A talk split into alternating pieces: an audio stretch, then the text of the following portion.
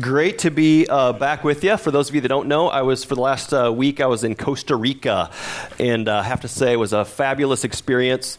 Um, I want to start out this morning just kind of painting a little bit of a picture uh, for you of my week, and then contrast it with some things as well. But uh, I uh, joined up with a team from sort of the South Texas slash Mexico border, and a few others, a couple others from Ohio, and and a couple from California. And we formed kind of a new team, partnered up with some uh, Costa Rican uh, brothers and sisters, and went out and uh, shared the gospel and helped plant some new churches around Costa Rica this week.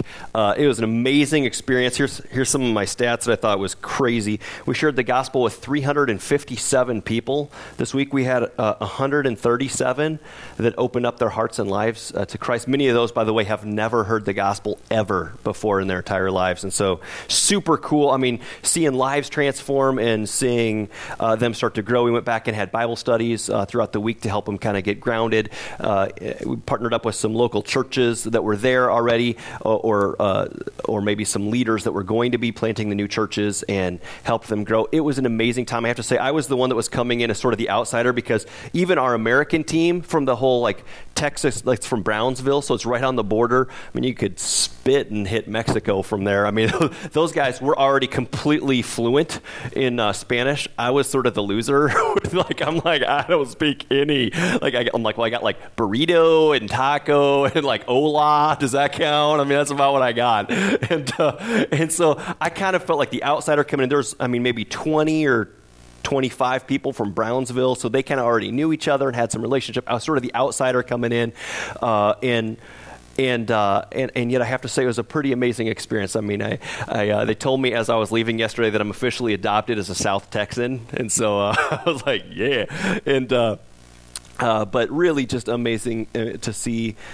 we became family this week, not just not just the Americans, but the, the Costa Ricans and us as well. It was it was pretty cool. We went out to some really remote villages and places way up in the mountains, and I was amazed by the hospitality even of the people. I mean, we'd come up, I mean, strangers, right, walking up to your door. They'd invite us in.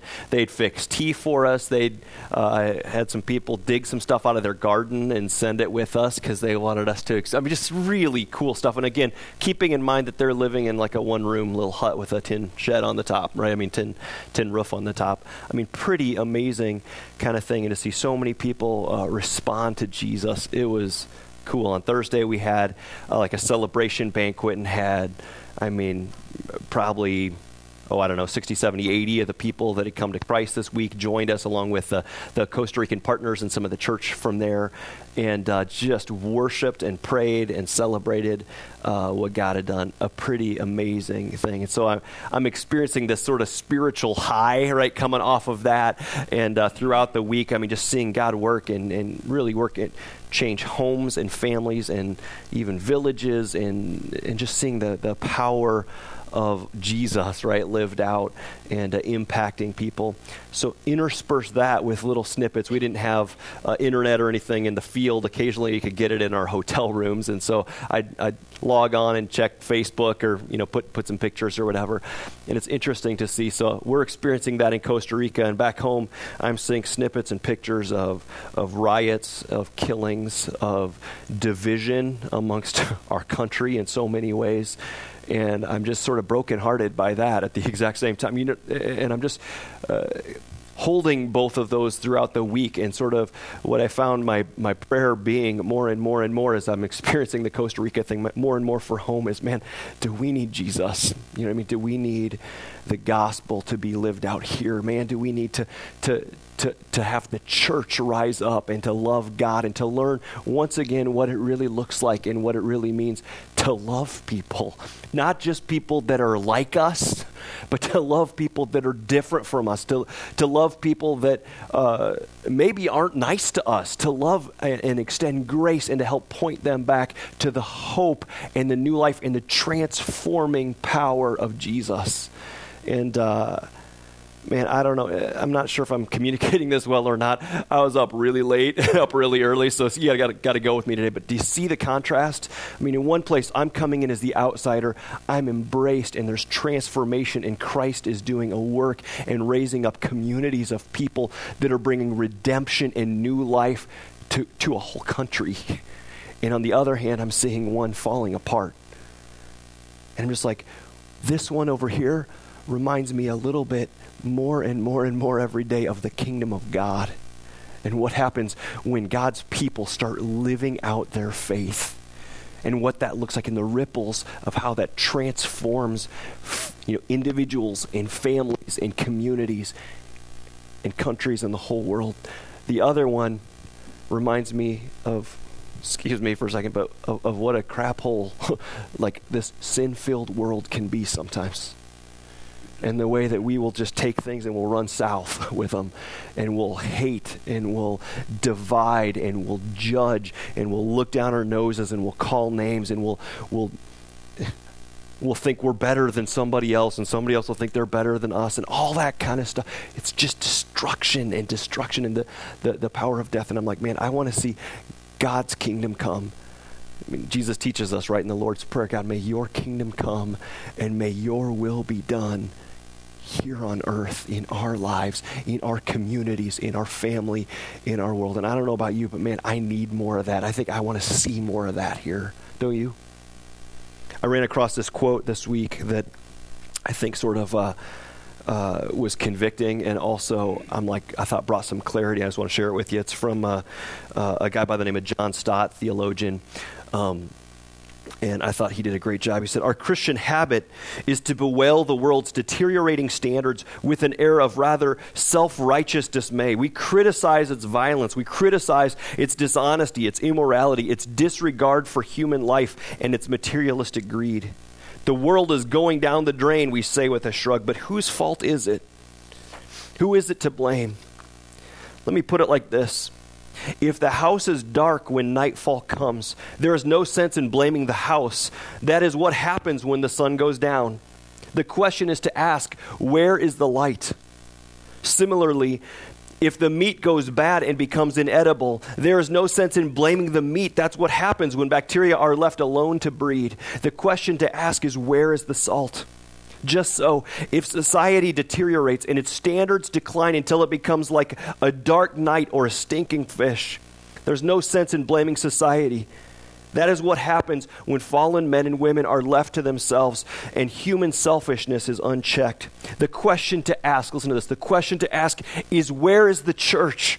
Where are the salt and the light of Jesus Christ? Not why are they not permeating and changing our society? That a good quote? It's the right question. Jesus says, you know what? You are the salt of the earth, he says to his followers. You are the light of the world. So let your light shine in such a way that the world sees it and is drawn to Jesus. This morning, we're launching a brand new series uh, here at Ignite called How to Neighbor. And it's all about learning how to show and how to actually love our neighbors as ourselves. It's based off of Jesus, a quintessential teaching on what Christianity is all about. You guys remember the story, right? Somebody comes to him and says, Jesus, what's the most important thing? And Jesus says, Well, this, is, this is simple, this is straightforward. First, love God with all your heart and soul and mind and strength. And the second is like it to love your neighbor as yourself. He says all the law and the prophets are summed up in those two things. And so we're going to be talking about what does that look like lived out in our lives, how to love God and, and love God through loving our neighbor as ourselves. And so for the next few weeks, we're going to kind of dig into that, talk about what it actually looks like. And then the last Sunday of July, we're going to go out and serve and love and make a difference in our community. We're going to actually go out and love our neighbors, right? And so um, it's going to be a great time. Hope, hope you'll come along for the ride. Just, uh, uh, just to mention, we planned this series a while ago. I wrote the message like nine days ago uh, now, and it's interesting uh, to see what's happened in the last week in our country because you're going to think that I, I planned this. and really, I'd have to say, I think God planned this. Today, we're going to start out the series on learning to love our neighbor, uh, and, and, we're going to talk about learning to love without prejudice. And I thought maybe, maybe that's a pretty, I mean, with everything that's happened, I think maybe that's a good topic for this week, don't you think? Good topic for the church. And so we're going to talk about that. We're going to we're going to base our teaching and our time off of a story that Jesus tells about a man who uh, who chose to turn aside and learn to love somebody that was very very different from him. It's known as the parable of the Good Samaritan. It's stories found in Luke 10. You can follow along if you want, but uh, or we'll have it on the screens on the Ignite Church app or whatever. But I think there's some great lessons for us to learn about how how the church can rise up and learn once again to, to love God and to love others. And so that's what we're going to do. We're going to walk through it, make a few comments, and that'll be it for today. So Luke 10, let's start verse uh, 25, and we'll just kind of read through it here. It says, On one occasion, an expert in the law stood up to test Jesus. Teacher, he asked, What must I do to inherit eternal life? What's written in the law? He replied, How do you read it? Jesus answered. And he answers, Well, love the Lord your God with all your heart and with all your soul, and with all, in all your strength. And the second, uh, and to love your neighbor as yourself, he says. Um, you have answered correctly, by the way. Good answer. Where do you, th- where do you suppose he stole that from? but anyway, uh, he says, You have answered correctly, Jesus replied. Do this, and you will live. Okay, so let me just stop and just set stage here for a second. So this this lawyer, this expert in the law, sets out to test Jesus. They're trying to trap him and to uh, to get him to say something that is not lawful. And so he asks Jesus, What must I do, he says, to inherit eternal life? What rules must I obey? What, what religious rituals must I observe? What do's and don'ts do I have to follow in order to earn God's approval, in order to merit a spot in heaven? And in classic Jesus fashion, he sort of throws it back as a question to him. He says, Well, you're an expert. You tell me. And uh, guy starts out by quoting uh, the Deuteronomy verse, right? That Jews would recite daily to love God with all that you are, with all your heart and soul and mind and strength. And then he, he quotes as well from Leviticus uh, the whole uh, learning to love your neighbor as yourself. To that, Jesus affirms that guy. He says, Yeah, you're right on. It's not really about do's and don'ts. It's not really about rules and rituals and all the things you have to do. It's about relationship, Jesus says, right? It's about loving God and loving others. It's about living in those two relationships. He says, Do that and you'll live. Then he goes on, verse 29. This is where it starts to get good.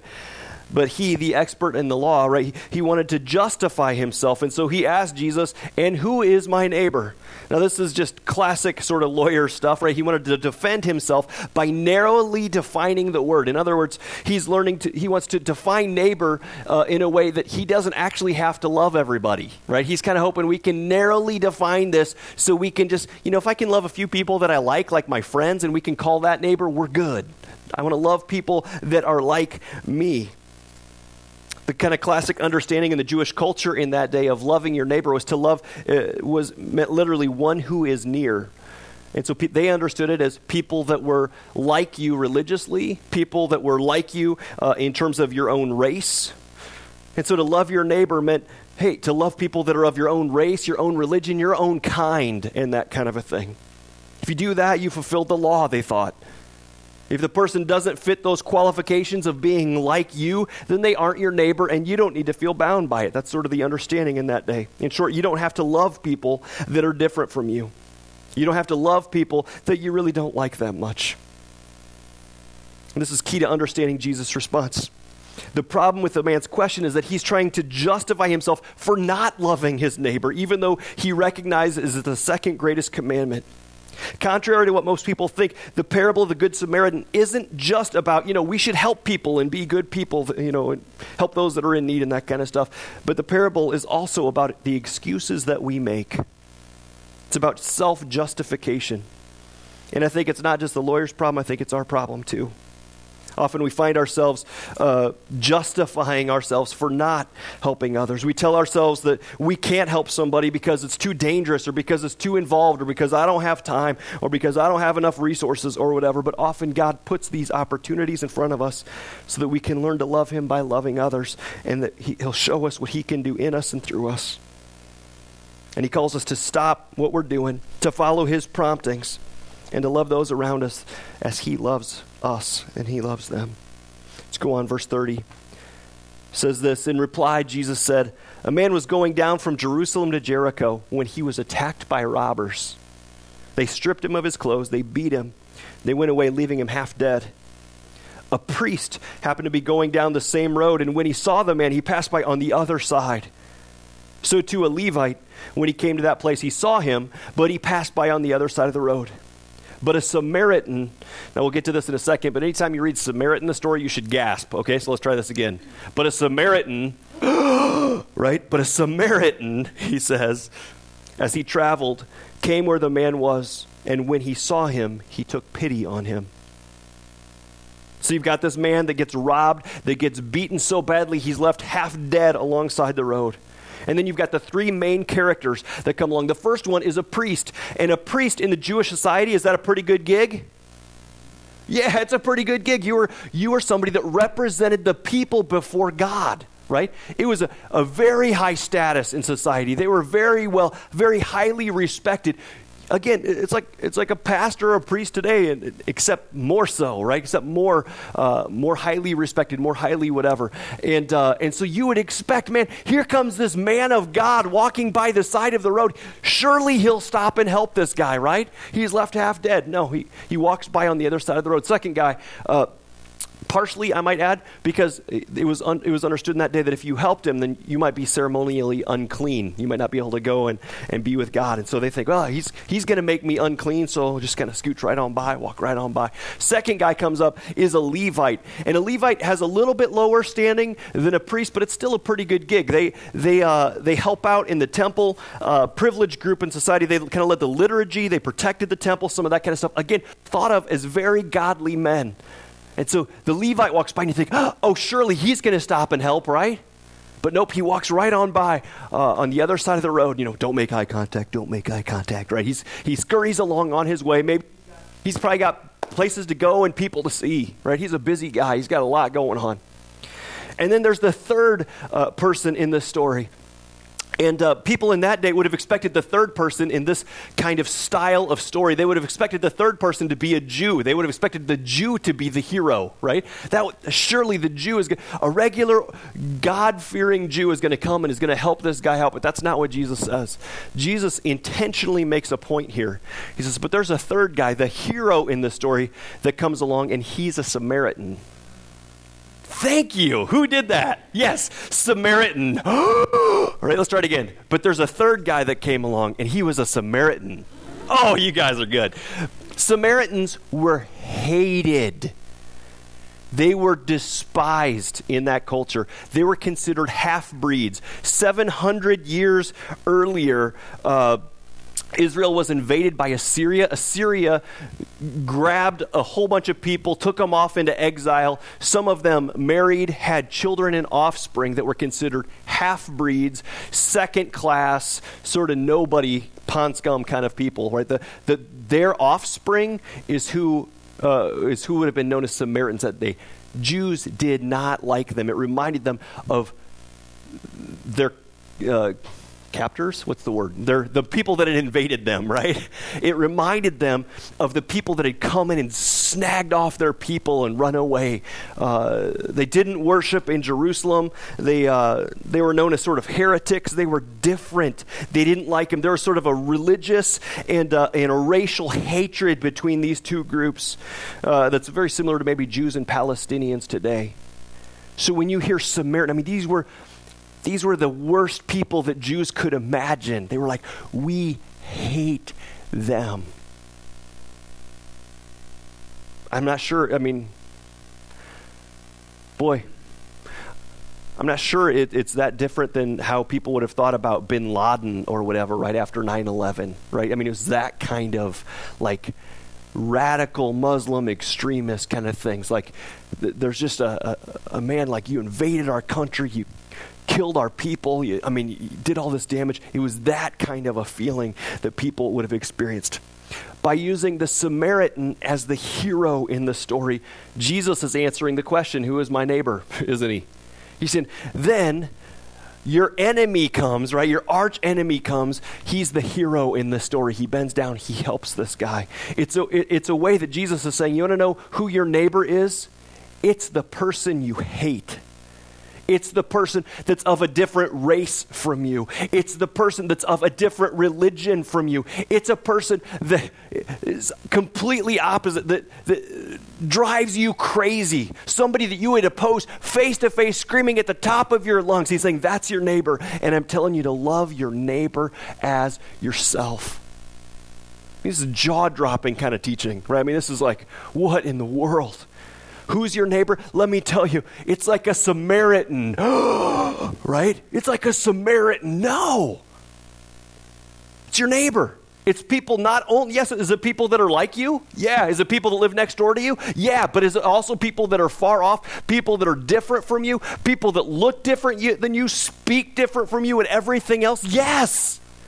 Your neighbor is everybody. And in our digital age, our neighbors are a lot more, aren't they? We're a lot more connected. We see them, we, we know what's going on with them all over the world. You have never locked eyes with somebody that is not your neighbor. They are people that are well dressed, that put on suits and ties and goes to, goes to work, and they are people that don't work, and they are people that are tatted up and have gauges in their ears and rings all over the place. I mean, right, and, and everywhere in between. Some of you are like, "Hey, now," but just go with me, right? But I mean, they they they look uh, like any skin color, any religion, any whatever. You have never met somebody that doesn't fall into this definition. Are you hearing me? Who's your neighbor? Everybody. Thank you. Your neighbor is everybody. And he's saying, man, you've never locked eyes with somebody that doesn't fall into that category, and your, your calling is to love your neighbor as yourself. I think in our minds, you know what we do with that? We cross out all the words in the middle and we say, love yourself, right? That's, that's about what we hear with that. Love your neighbor. Love those that are different from you. Lo- love those that are, even love those that are prejudiced against you. Love those that don't love you. Love those that hate you, even, right? Jesus teaches. Right? This is crazy kind of teaching. He says, man, this is, this is what life in my kingdom looks like. You want to talk about what it looks like to, to love God and live that out in our world? Love like that. Love your neighbor as yourself. And your neighbor is anybody you ever come in contact with. Okay, I better keep going or I'm going to camp out there forever. Let's go on. Um, if you and I are a Christ follower, it's our calling. It's a, it's a command of Jesus, right? He's saying it's the most important thing in life is to love God and to love those that are around you. That's, that's, what, that's what makes a difference in life. That's, a, that's the good stuff. That's how we are meant to live learning to love those even that are extremely different from us, even those that are hard for us. You say, man, that's where the good life is at. Let's go on, verse 34. So the Samaritan, right? So he went to him and he bandaged his wounds, pouring on oil and wine. Then he put the man on his own donkey. He brought him to an inn and took care of him. The next day he took out two denarii and he gave them to the innkeeper. Look after him, he said, and when I return, I'll reimburse you for any extra expenses you may have. Basically, gave him his credit card. Which of these three do you think uh, was a neighbor to the man who fell into the hands of robbers? The expert in the law replied, The one who had mercy on him. And Jesus told him, and he tells us, Go and do likewise. Jesus uses the example of the Good Samaritan to show us the genuine, what, what genuine faith in action looks like. A person who looked past excuses, who looked past differences, and actually stopped, went out of his way, and helped and loved somebody that was in need. The Good Samaritan chose to love his neighbor without prejudice. The rest of the story is, is fascinating because it doesn't really go on uh, anymore to talk about who is the neighbor, but Jesus is painting a picture of how to love your neighbor. And uh, I just want to, in the rest of the time, I just want to hit three things. We'll do it pretty quickly, uh, and then we'll get to a little bit of application at the end here. But the, uh, uh, not rocket science, but I think it's a good challenge, a good push in our direction, okay? So, the first thing I want us to look at is uh, that neighboring requires risk. It requires stepping across the road. It requires stopping and doing something, right? Go, going and taking a risk with somebody else and for somebody else's uh, benefit. Right, verse 30 says, A man was going down from Jerusalem to Jericho when he was attacked by robbers. They stripped him of his clothes, beat him, and went away, leaving him half dead. The 17 mile stretch uh, of road from Jerusalem to Jericho had sort of a reputation and uh, kind of an infamous name because of the number of robbers and bandits and all that kind of stuff all along the road. The road was known as the Way of Blood. So that's, that's the backdrop that Jesus tells the story. He says, A man's coming down from Jerusalem to Jericho on, on, on this road known as the Way of Blood. The road describes some 3,300 feet through desert and rocky country, and it was a, a just a great place for robbers to hide. The rob- robbers on this road were notorious for being dangerous. Even if a person didn't have much, they would literally rob him just for his clothing and, and beat him and leave him there. When the Samaritan stopped to help, he knew that he would know that he's on a dangerous road. He maybe uh, even thought that the robbers, this could be a trap, right? Maybe the robbers are waiting for him and that kind of a thing. It could be a setup. But the Good Samaritan didn't use risk as a justification not to take action. I think sometimes we just justify ourselves to not help somebody, to not love somebody that's in need because we're afraid of the risk too. Can I can I just push on this for a little bit? What about the the refugee crisis that's happening in the world right now? Middle Eastern refugees. Can I just say as a country, we have, we have chosen to operate entirely out of fear saying, no, no, no, we're not let, we can't let those in. What would happen to us if they did it? Can I just say, this probably applies more to the parable of the Good Samaritan than we would care to imagine? No, what would happen to us? What would happen to me if, if we let in children and women and that have no home? Man, I, there's been stuff obviously all over Facebook, and I don't really like Facebook politics or religion that much, but uh, I did see something that was a good reminder. Said, you know what? Okay, Christ followers, before you do that, keep in mind Jesus was a refugee from the Middle East, right? There's like, be careful, right? Be careful what kind of boxes and parameters you're putting around that. Most of the biblical characters were Middle Eastern refugees at one time or another during their lives. We have decided, I, we uh, as, as Americans and we as American Christians have, have made safety this chief value. When the Bible, I don't think, speaks that much about going back into our holy huddle and hiding from the big bad world out there. Jesus says, go, right? He says, love your enemy. He says, love those who persecute you. He says, I mean, right? I mean, there's, there's this call to go, especially to those that are in need orphans, widows, refugees. Man, there's some unbelievable commands of God that drive his people and say, go and care for those that need it most. That's what how, how are we going to love our neighbors as ourselves if we're not willing to take a risk? If we're not willing to, to go to a bad part of town to help some people that need it? How are we going to, I mean, how are we going to see God's kingdom come if we're not willing to walk across the road to somebody that's different? We don't know how it's going to turn out. We might not, not know what, what's happening exactly. How, are, how is God's kingdom going to come more fully if we don't stop and take a risk? What's the worst that could happen, friends? Are we Christ followers? Do we believe in the resurrection of Jesus? Do we believe that we're headed for heaven? What's the worst that could happen? I could end up in heaven with Jesus forever. Woohoo! Right? I mean, I'm, I'm not saying to be stupid, I'm not saying to whatever, but for so many of us, I, I don't think the question is that we're going too far and we're skirting with stupidity and, and following Jesus into all these risky situations. The, the danger for us is that we don't take any. We don't take any risks we live in our safe Christian little little bubble over here, and we just do our do our little things, and we just hope those big bad people out there never do anything. Meanwhile, the world is dying. They are starving for Jesus. They're starving for the hope and the life and the love and the redemption and the salvation that only He can bring. It's time for the church to wake up, right? And to to follow Christ into the unknown, beyond what we can do, beyond what we know, beyond our little safety zone or our comfort zone, and to follow where He leads. And where He leads is going to sometimes require risk. It's going to require us to step outside of our comfort zone. It's going to require us to take some risks and some chances. It's, he'll call you to, to, to minister to and love on and feed and help and clothe homeless people. Is that safe? He will. I guarantee. It's a command. Like, you can't deny it, right? He's going to do that sometimes. It, it might involve you inviting people to stay with you at some point. It might involve adopting an orphan that needs a place to live. It's going to require risk. It's going to require stepping across the road. Are you with me? Smell what I'm stepping in? You got it? Man.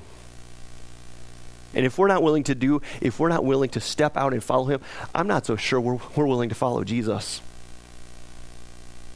Because that's where he takes us. He takes us out beyond our comfort zone and shows us what he can do through us and in us.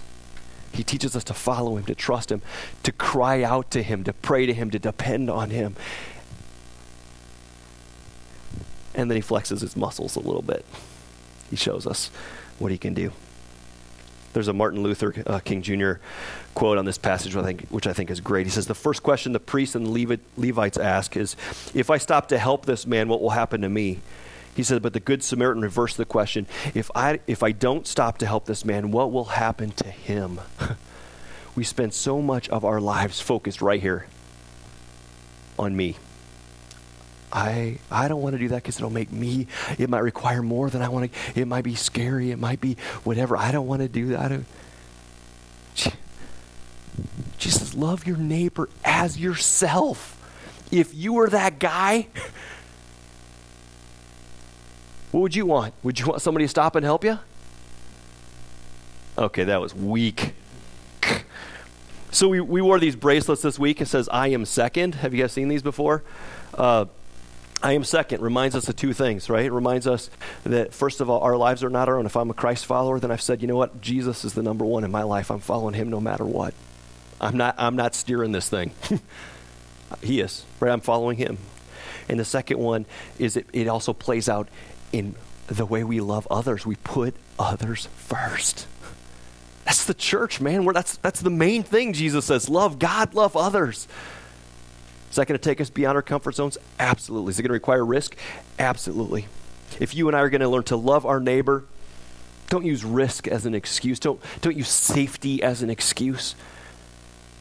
Let's put on our, our big girl shoes and walk, you know, step across the road and follow Jesus where the action is. Second thing, uh, neighboring is going to require personal involvement. It's not something you do from far away. It's not some high and lofty thing up here. It's going to require that you get down in the dirt and get dirty sometimes. It is. Verse 33 says, But a Samaritan, as he traveled, came to where the man was. When he saw him, he took pity on him. He went to him. He bandaged his wounds. He poured on oil and wine when the Samaritan sees the wounded man, he doesn't go over on the other side of the road. Instead, he has sincere compassion on him and he's moved to action. He bandages up the man's wounds. He bends down. You know the the reality of that story is if you bend down on the side of the road and you bandage people and you're taking care of them and you're, you know, caring for him, you get back up, what do you look like? What's, what are you going to look like? Suppose you'll be dirty? I guarantee it. He was down in the ditch, probably, right? He's dirty. He might have blood on him, right? I mean, there's all, the, all this stuff going on. It's going to require you to stoop down to get personally involved. The traveling Samaritan wasn't afraid to get in there and to get personally involved. I ran across a story this week. Uh, true story from, uh, I think it's England, yeah, place in England. A 65 year old guy, Clive Collins, uh, didn't seem to have a Samaritan around when he needed one.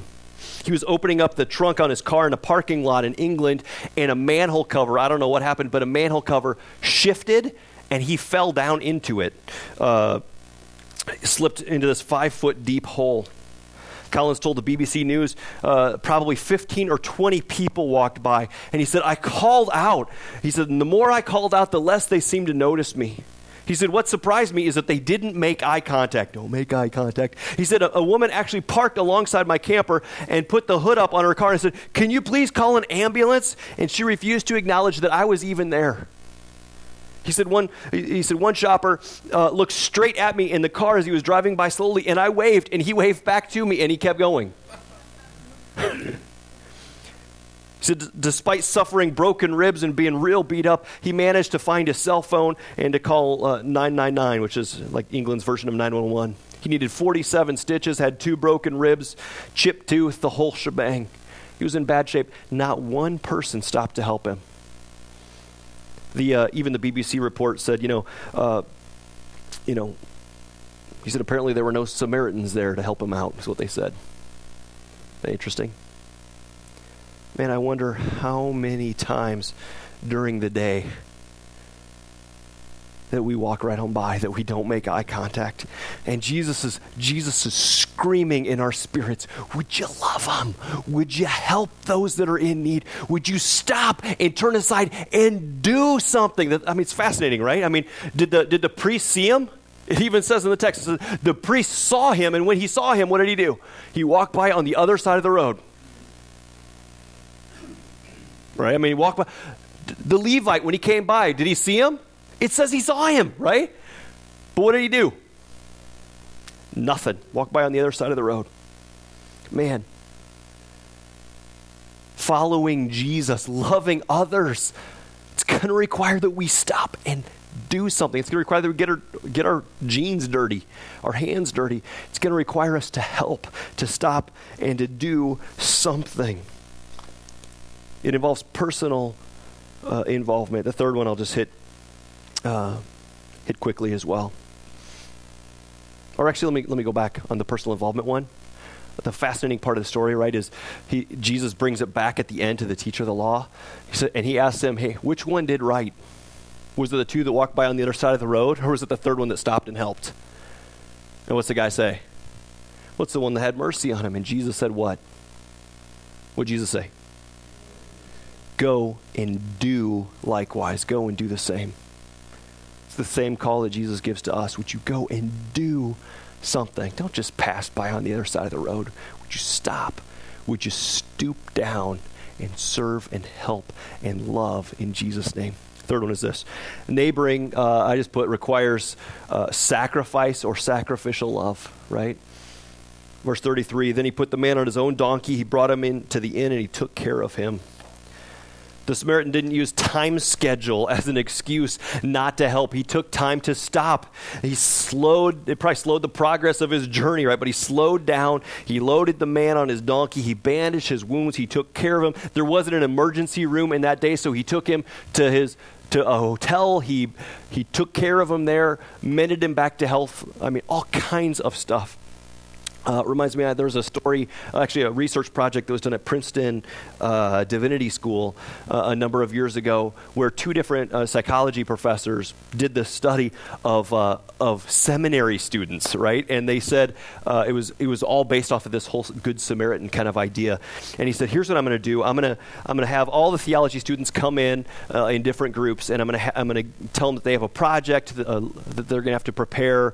Um, um, like a public speaking kind of thing. They're going to have to prepare it here, and then I'm going to have them walk across campus um, to actually give the presentation. And on the way, they planted a guy like this, a guy that was in need. So a guy that's moaning, that like right on the route, right? A guy that's moaning, that's that looks beat up. He's dirty. He's laying down, uh, you know, kind of helpless and in, obviously in need, kind of thing, crying out for help. And they said, we're going to introduce three different variables. He said, the first one is this we're going to have, um, you know, two different groups. One of them, we're going to uh, uh, have one group prepare a thing actually on the the parable of the Good Samaritan. So they're going to be thinking about this. They're going to be on it. The other ones, we're going to give something a little bit more obscure. So let's see, does that does that make a difference? And then they said the, the second kind of variable is we're gonna we're gonna have people do a survey to see why is it that they want to do ministry in the first place, and we're gonna look for those that want to help people uh, and, and, are really in it to, to see the gospel change lives and bring hope to the you know hurting and all that kind of stuff, and then those that are, are in it for different kind of reasons.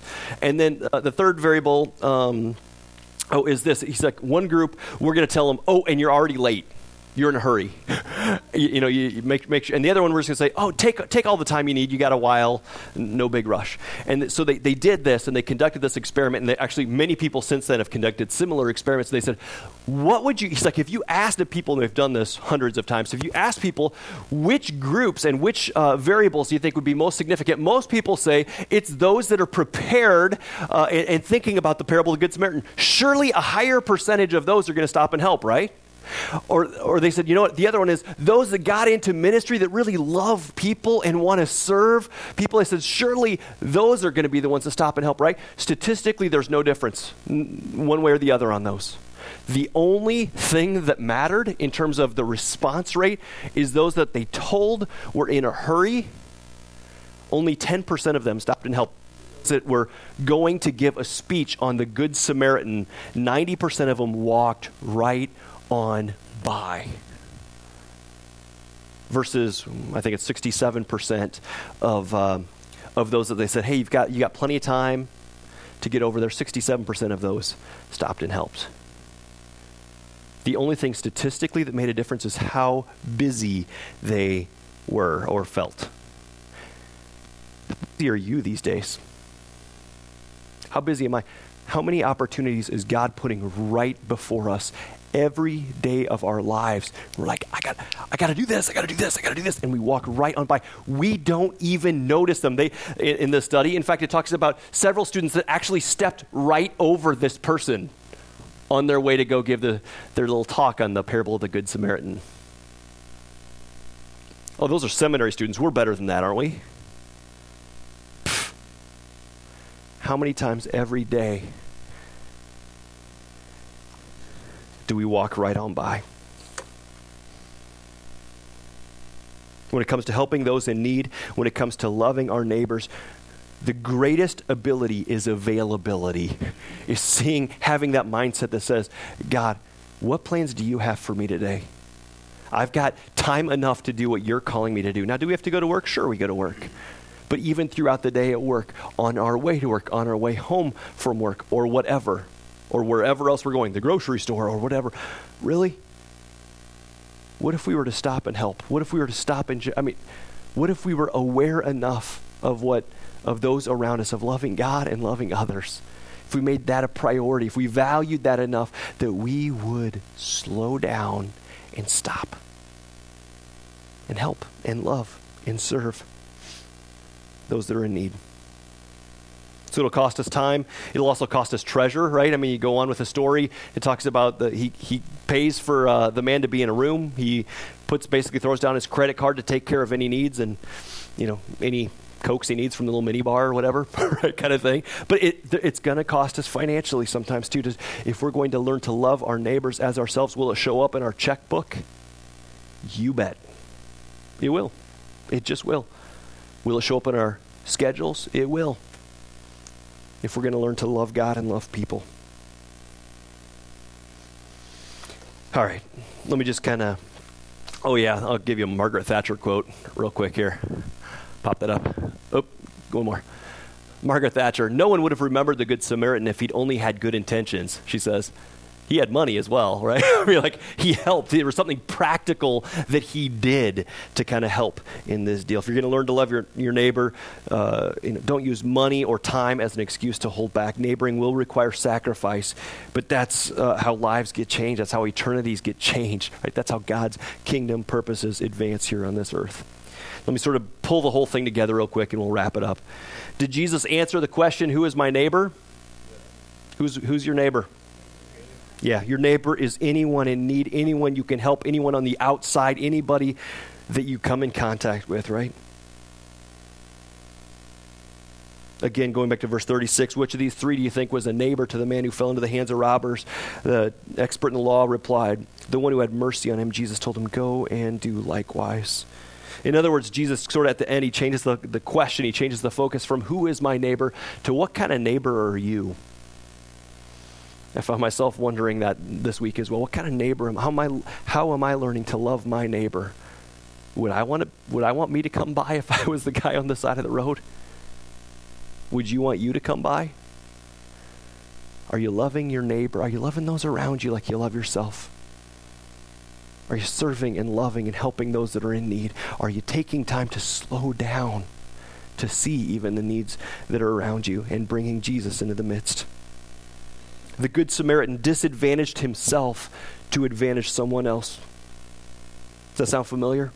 I was struck this week as I, or a couple weeks ago as I studied this passage uh, that there was another one that was stripped of his clothes, that was beaten and left for dead, literally. Someone kind of like the Samaritan in this story, somebody that chose to disadvantage himself for our benefit so that others could reap advantage. The Bible says that he was pierced for our transgressions, that he was crushed for our wrongdoings, that he was punished so that we could find peace, and so that, and by his wounds we are healed. We have a Savior that came for us like that, right? A Savior who came, who, who chose and lived not for himself, but even for the good of others. A Savior that has, has brought salvation and hope and life and transformation to our souls and wants to bring it to the world through you and through me, through what He's doing on this planet. It's, it's, it's the Savior who we're called to follow his example. It's the Savior who commands us to go and to be his witnesses, to go and shine for him, to go and be salt and light to a world that needs it. It's he who calls us to go out to the world and love God and love our neighbors as ourselves. It is to that that you and I are called. It's to that that we are meant to live every day of our lives, every moment of our lives. It's the main thing. It's the, it's the most important, Jesus says. And even though this is just sort of an introductory week, it's the starting point for everything in it. That's what we're going to talk about as we talk about these next few weeks as we prepare for our kind of our missions trip here in Peoria and in the region, but also as we talk about how to live our lives, how to neighbor. We're going to live that out with passion. Let's close in prayer. Father, we need you. Uh, forgive us for so easily and so often um, just keeping our eyes focused on ourselves and on our own agendas and our own priorities and values and all kinds of junk. Forgive us for being distracted. Forgive us for for rewriting all this and instead of loving you and loving others more than anything else, we just kind of put ourselves at the top of the list. Lord, would you forgive us? Would you cleanse us? Would you teach us afresh how to live our lives with you? Would you cleanse us and wash us? Lord, we thank you for Jesus and for the mercy that you have shown for us the salvation, the sacrifice that you have made for us so that we could have life, Lord. And I pray that you would teach us to follow your example. That you would send us out from here today to be people who uh, have freely received your grace and your love and your forgiveness, that we could freely extend that to others. I pray that your love would be seen in us, God, in the ways we live our lives, in the comments we make on Facebook, in the ways we stop and stoop and help those that are in need,